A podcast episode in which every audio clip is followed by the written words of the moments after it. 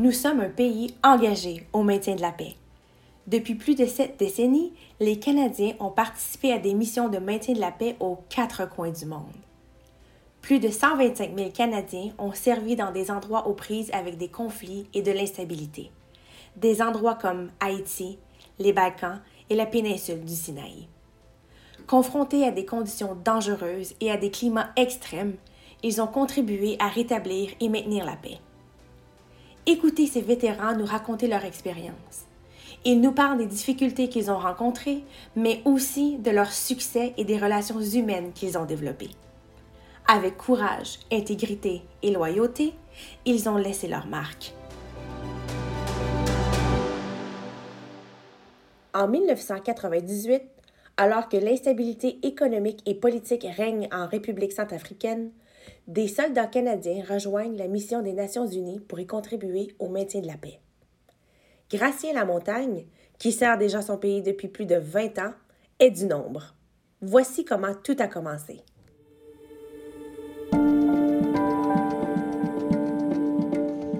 Eh bien, mon nom, c'est Gracien Lamontagne. J'ai grandi euh, principalement dans la région de Saguenay-Lac-Saint-Jean, puisque mes parents venaient de, Saint-Prime, qui est un village euh, juste à côté de Robertval. Donc, c'est là que j'ai grandi. Et puis, euh, étant donné qu'on habitait le Saguenay-Lac-Saint-Jean, il y avait la base, fameuse base militaire de Bagotville, qui existe toujours, et puis qui a des avions. Alors, on les voyait passer, et puis moi, ça m'a toujours fasciné là, depuis que j'étais tout jeune. et en plus, occasionnellement, on allait au fameux agent aérien à Bagotville. Puis là, là, il y en avait des avions, les jets euh, plein le ciel. Alors, quand on était un, jeune, garçon, là, j'en avais plein les yeux.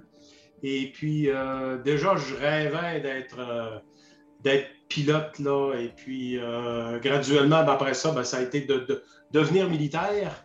Sauf que lorsque, quand est arrivé le moment où j'ai voulu me joindre aux Forces armées canadiennes, ben, j'avais pas la vue qu'il fallait. Alors, euh, je devais porter des lunettes. Donc, euh, l'idée de devenir pilote dans les Forces armées canadiennes, ben, j'ai pas pu. Par contre, je voulais toujours être militaire. Et puis, euh, en 1976, je me suis enrôlé. Alors, les deux premières années, j'étais ce qu'on appelle un chef de troupe. Donc, j'ai fait ça pendant deux ans. Et puis, euh, par la suite, euh, ben, j'ai occupé un autre poste euh, au sein du régiment, qui était d'être officier d'administration pour l'escadron de commandement et service. Et puis après ça, eh ben, j'ai été muté en France. Alors, je me suis retrouvé officier d'échange avec un régiment français en 1989 il y avait encore une autre opportunité pour retourner en France, cette fois-là avec l'école de l'arme blindée française à Saumur, sur la Loire. En 96, euh, j'ai été muté à quartier comme commandant adjoint du 12e euh, régiment blindé du Canada. J'ai fait ça pendant trois ans. Et pendant euh, mon temps de commandant adjoint au 12e régiment blindé du Canada, je suis allé faire la mission euh, de, fait un, presque quatre mois là, en République centrafricaine. On m'avait envoyé là-bas pour, euh, pour être commandant de contingent à ce moment-là.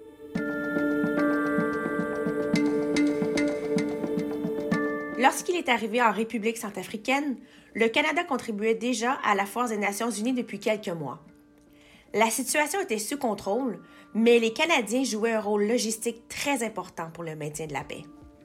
Ben, notre rôle était euh, plus un rôle euh, de soutien. Donc, euh, on fournissait du personnel pour opérer les systèmes de transmission, donc des opérateurs radio. Puis on a fourni aussi des personnes pour être membres au sein de l'état-major.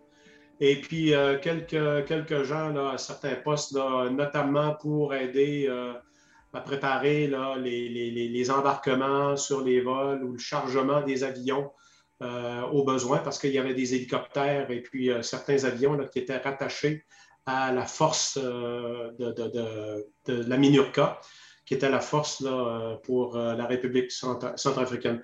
Ce qui a déclenché l'intervention des Nations unies, c'est qu'il y a eu des troubles au sein du pays.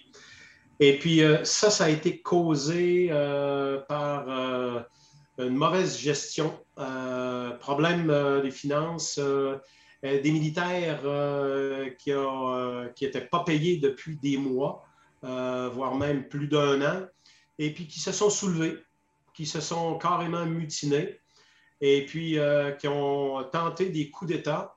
Alors, de façon à pouvoir stabiliser la situation au sein du pays, les Nations unies, le Conseil de sécurité, euh, voté une résolution et puis euh, ils ont envoyé une force qui était principalement composée de pays africains. Je vous dirais, là, il y avait euh, probablement là, sept, si ma mémoire est bonne, sept pays africains.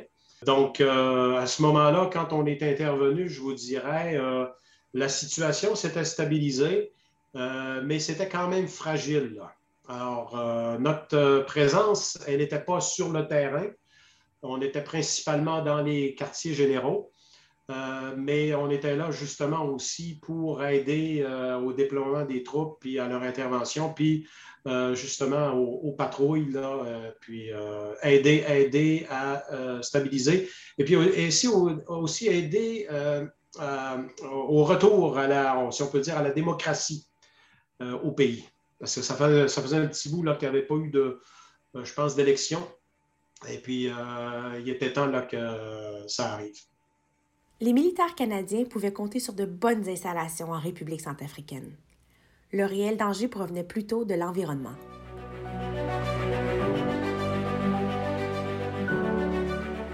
Je vais vous donner mon, mon, mon, opinion personnelle. C'est que euh, si on compare effectivement avec d'autres missions, euh, je pense à peut-être la, Bosnie ou l'Afghanistan ou euh, ils avaient un contexte qui était quand même là, dangereux. Je ne vous dis pas qu'on n'était pas à risque. Euh, il y, avait un risque, mais il était moindre que ceux justement qui étaient allés en Bosnie, en Croatie, puis en Afghanistan.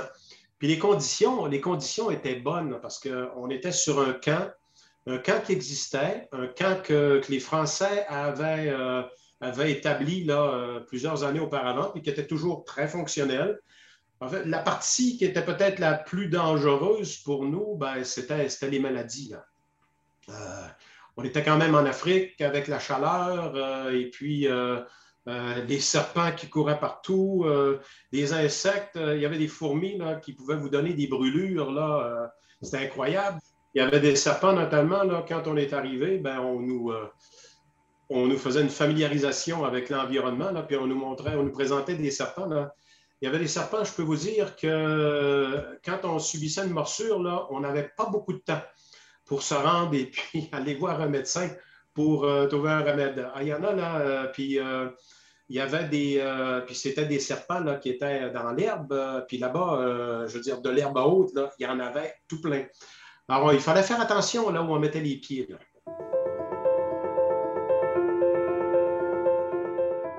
À la retraite depuis 2011, le colonel Lamontagne gardera toujours de bons souvenirs de son expérience de gardien de la paix en République centrafricaine. Cela demeurera l'un des moments les plus marquants de sa carrière. La mission en République centrafricaine, j'en ai fait rien qu'une, donc euh, je ne peux pas dire que j'ai des missions, j'en ai fait une seule. Euh, mais, c'est peut-être là euh, le, moment dans ma carrière où là, je peux me dire tout ce que j'avais fait, tout ce que j'avais appris, j'ai pu le mettre en pratique euh, dans, un contexte là, de maintien de la paix où ben, ben, j'avais à commander des gens et puis j'avais aussi à collaborer avec d'autres euh, puis il y avait quand même un contexte euh, euh, qui était fragile, qui était délicat. Il y avait des, un risque. et puis, c'est tout autre. Hein. Quand on, se prépare pour quelque chose, puis quand on le vit, euh, c'est différent. Puis là, c'est là où on se dit, tout ce qu'on a appris avant, tout ce qu'on a fait, l'expérience, ben là, ça y est, là. Euh, on, le met en pratique, là. On n'a pas le choix, là.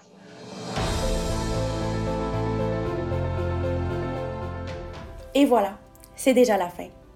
Merci d'avoir écouté cet épisode de l'édition du maintien de la paix du balado Les visages de la liberté. Si ce n'est pas déjà fait, je vous invite à vous abonner et écouter les saisons précédentes dans l'application Balado de votre choix. Si vous avez une suggestion, qu'il s'agisse d'un invité ou d'une histoire, vous pouvez nous joindre sur la page Facebook ou Instagram Le Canada se souvient ou encore via Ancien combattant Canada sur Twitter. Servez-vous des mots-clics Le Canada se souvient et dites-nous ce que vous en pensez. Si vous cherchez à découvrir davantage d'histoires de vétérans canadiens, nous en avons un large éventail à vétérans au pluriel.gc.ca. Merci et à la prochaine!